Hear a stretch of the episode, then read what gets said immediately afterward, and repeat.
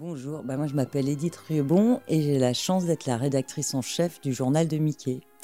Alors je ne sais pas si vous le recevez en Algérie ou si vous en avez quelques exemplaires. Le journal de Mickey, c'est un hebdomadaire qui sort tous les mercredis euh, en France et c'est le seul hebdomadaire généraliste, c'est-à-dire qui, parle de, qui a des sujets très divers et variés pour les 7-14 ans, mais en vrai c'est de 7 à 77 ans euh, et plus je vais vous montrer la rubrique un petit peu culte du journal.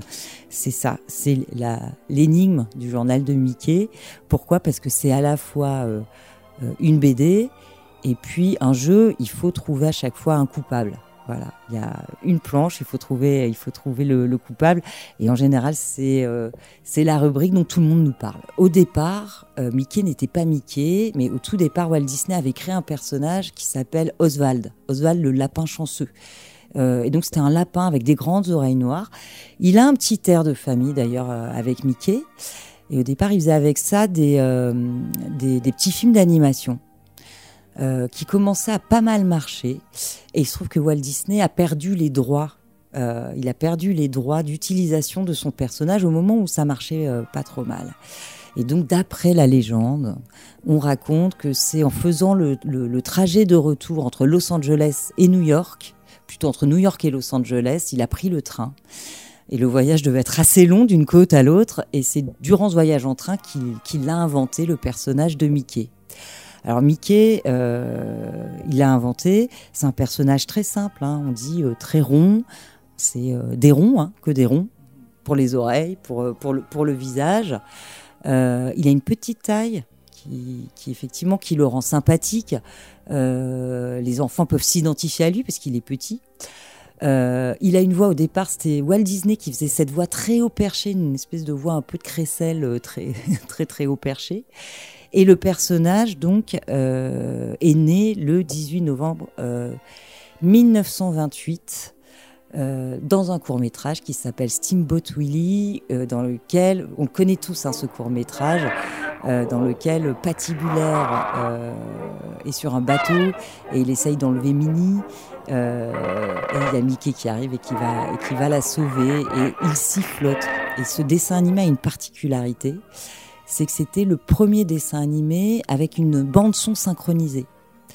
Autrefois, il y avait de la musique, hein, mais soit euh, c'était un pianiste qui jouait en direct hein, pendant le pendant euh, pendant pendant la projection.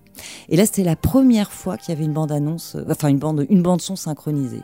Et tout de suite, ça a matché. Le tout de suite, ce, ce dessin animé a eu un a eu un grand succès. Et on était en 1928. Donc au départ, Mickey, c'était un personnage animé. et déjà, Walt Disney, il s'est toujours intéressé à la technologie.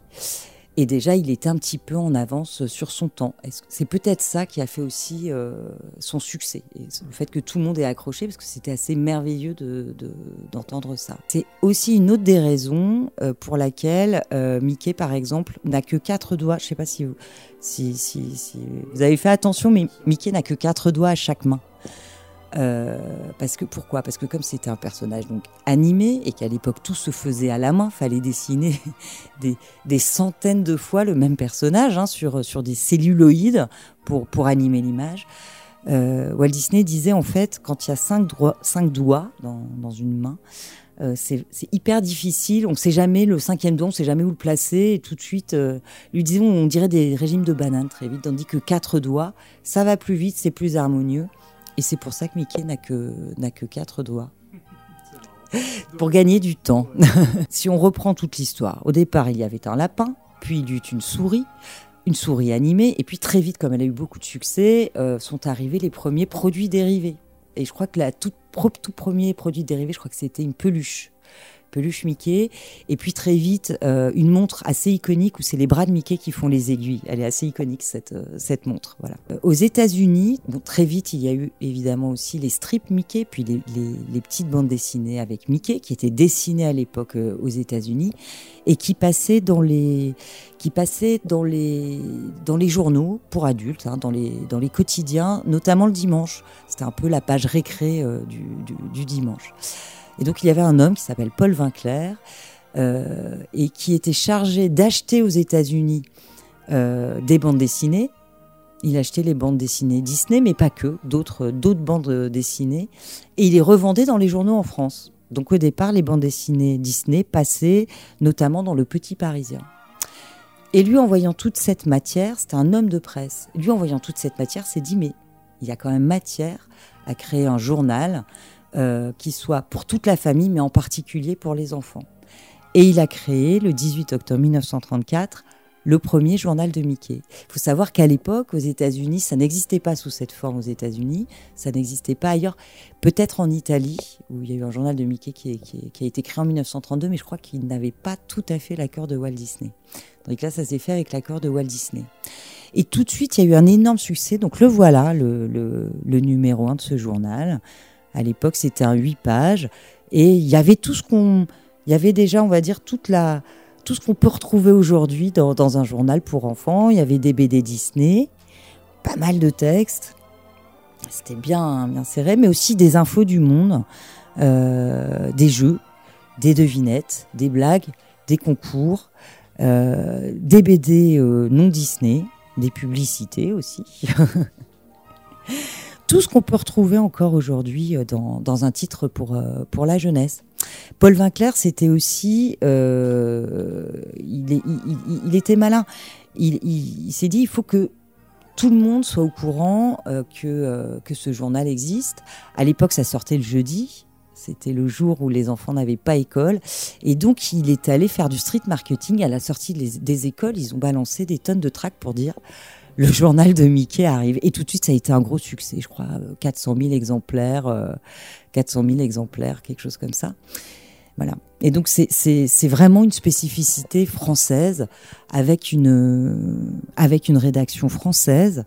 Euh, je ne sais pas si tu peux filmer, mais par exemple, tu peux regarder la qualité des, des dialogues euh, de, de, cette première bande dessinée.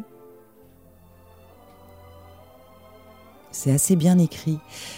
Et il y avait une autre particularité, c'est que euh, à l'époque, il y avait beaucoup d'illustrés pour la jeunesse. Et les BD, euh, c'était pas vraiment des BD, il y avait des cases avec des textes en dessous. Et là, pour la première fois, euh, c'était des vrais BD avec les textes dans des, dans des bulles. Et c'est la première fois qu'on faisait ça pour, pour la jeunesse. Il avait de grandes ambitions, il voulait vraiment faire quelque chose, quelque chose de de qualité. Voilà, exactement. Et l'histoire des deux numéros 1. Ah, voilà. Juste pour finir sur Paul Vinclair, comme c'était un homme de presse, il a terminé, il était directeur de François, je crois, euh, dans, dans, les années 50, 60, 70, je, je, sais plus trop.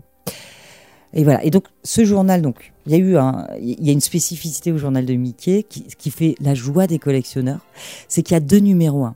Donc, il y a ce fameux numéro 1 du 21 octobre 1934 et puis, il y en a eu un deuxième, parce que le journal a dû s'arrêter pendant la guerre. Euh, et il a repris en 1952 sous une autre forme, on va dire une forme euh, moins tabloïde et plus magazine cette fois. En 1952, il a repris au numéro 1. Et donc voilà le deuxième numéro 1 du, journal de Mickey. Et en général, les, collectionneurs sont, sont ravis qu'il y en ait deux.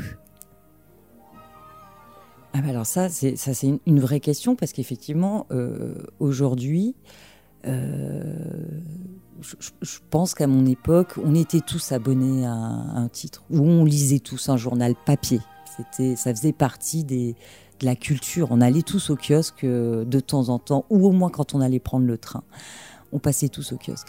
Et là, depuis quelques années, effectivement, c'est une culture qui est en train de se perdre. Et moi, je milite contre ça. Je dis attention, attention les parents, donnez du papier à lire à vos enfants.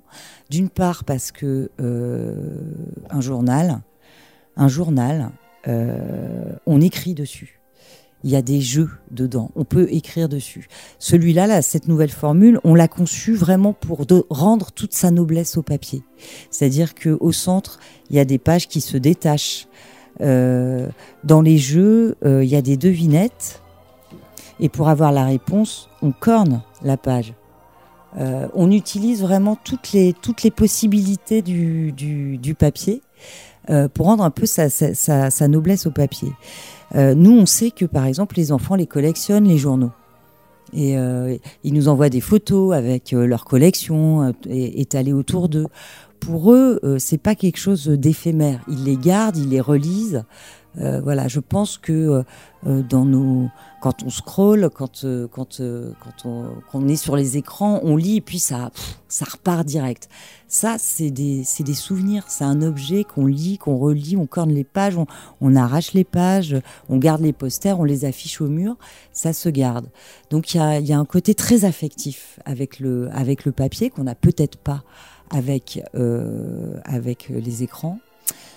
Et ensuite, il y a deux autres choses. D'un point de vue cognitif, il y a beaucoup d'études qui disent, sans, vouloir faire la, vieille euh, anti-tout, c'est pas vrai, mais euh, que quand on lit sur du papier, on retient mieux les choses. Donc il y a une valeur aussi quand même pédagogique aussi de ce qu'il y a dans le journal et on, et on, retient mieux les choses.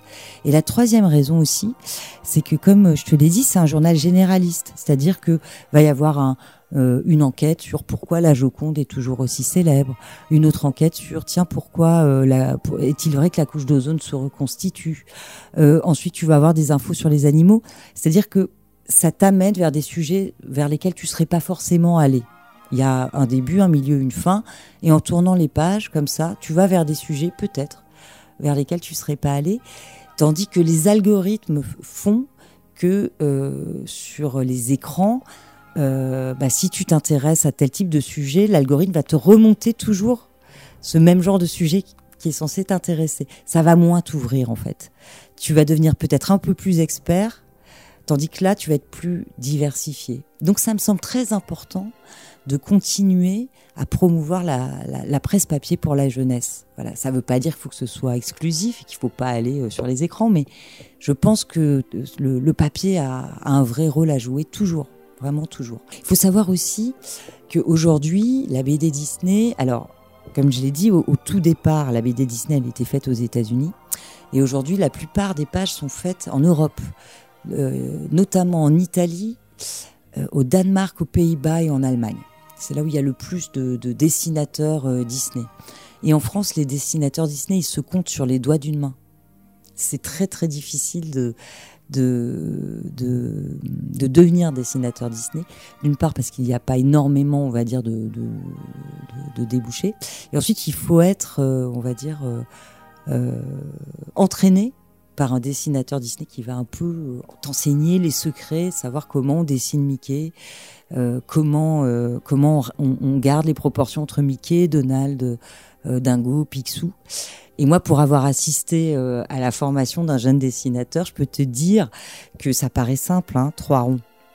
Euh, mais euh, dans les premiers temps, pendant des mois, il a dû s'entraîner à dessiner trois ronds à main, à main levée, comme ça, euh, pendant des mois et des mois. Il a dû subir ce, cet entraînement, apprendre à dessiner comme ça à main levée des ronds à peu près euh, beaux et vivants. Voilà. Donc c'est pas si facile. En France, euh, tous les ans au mois de mars aussi, euh, avec euh, là c'est un événement qui est fait en direction des scolaires.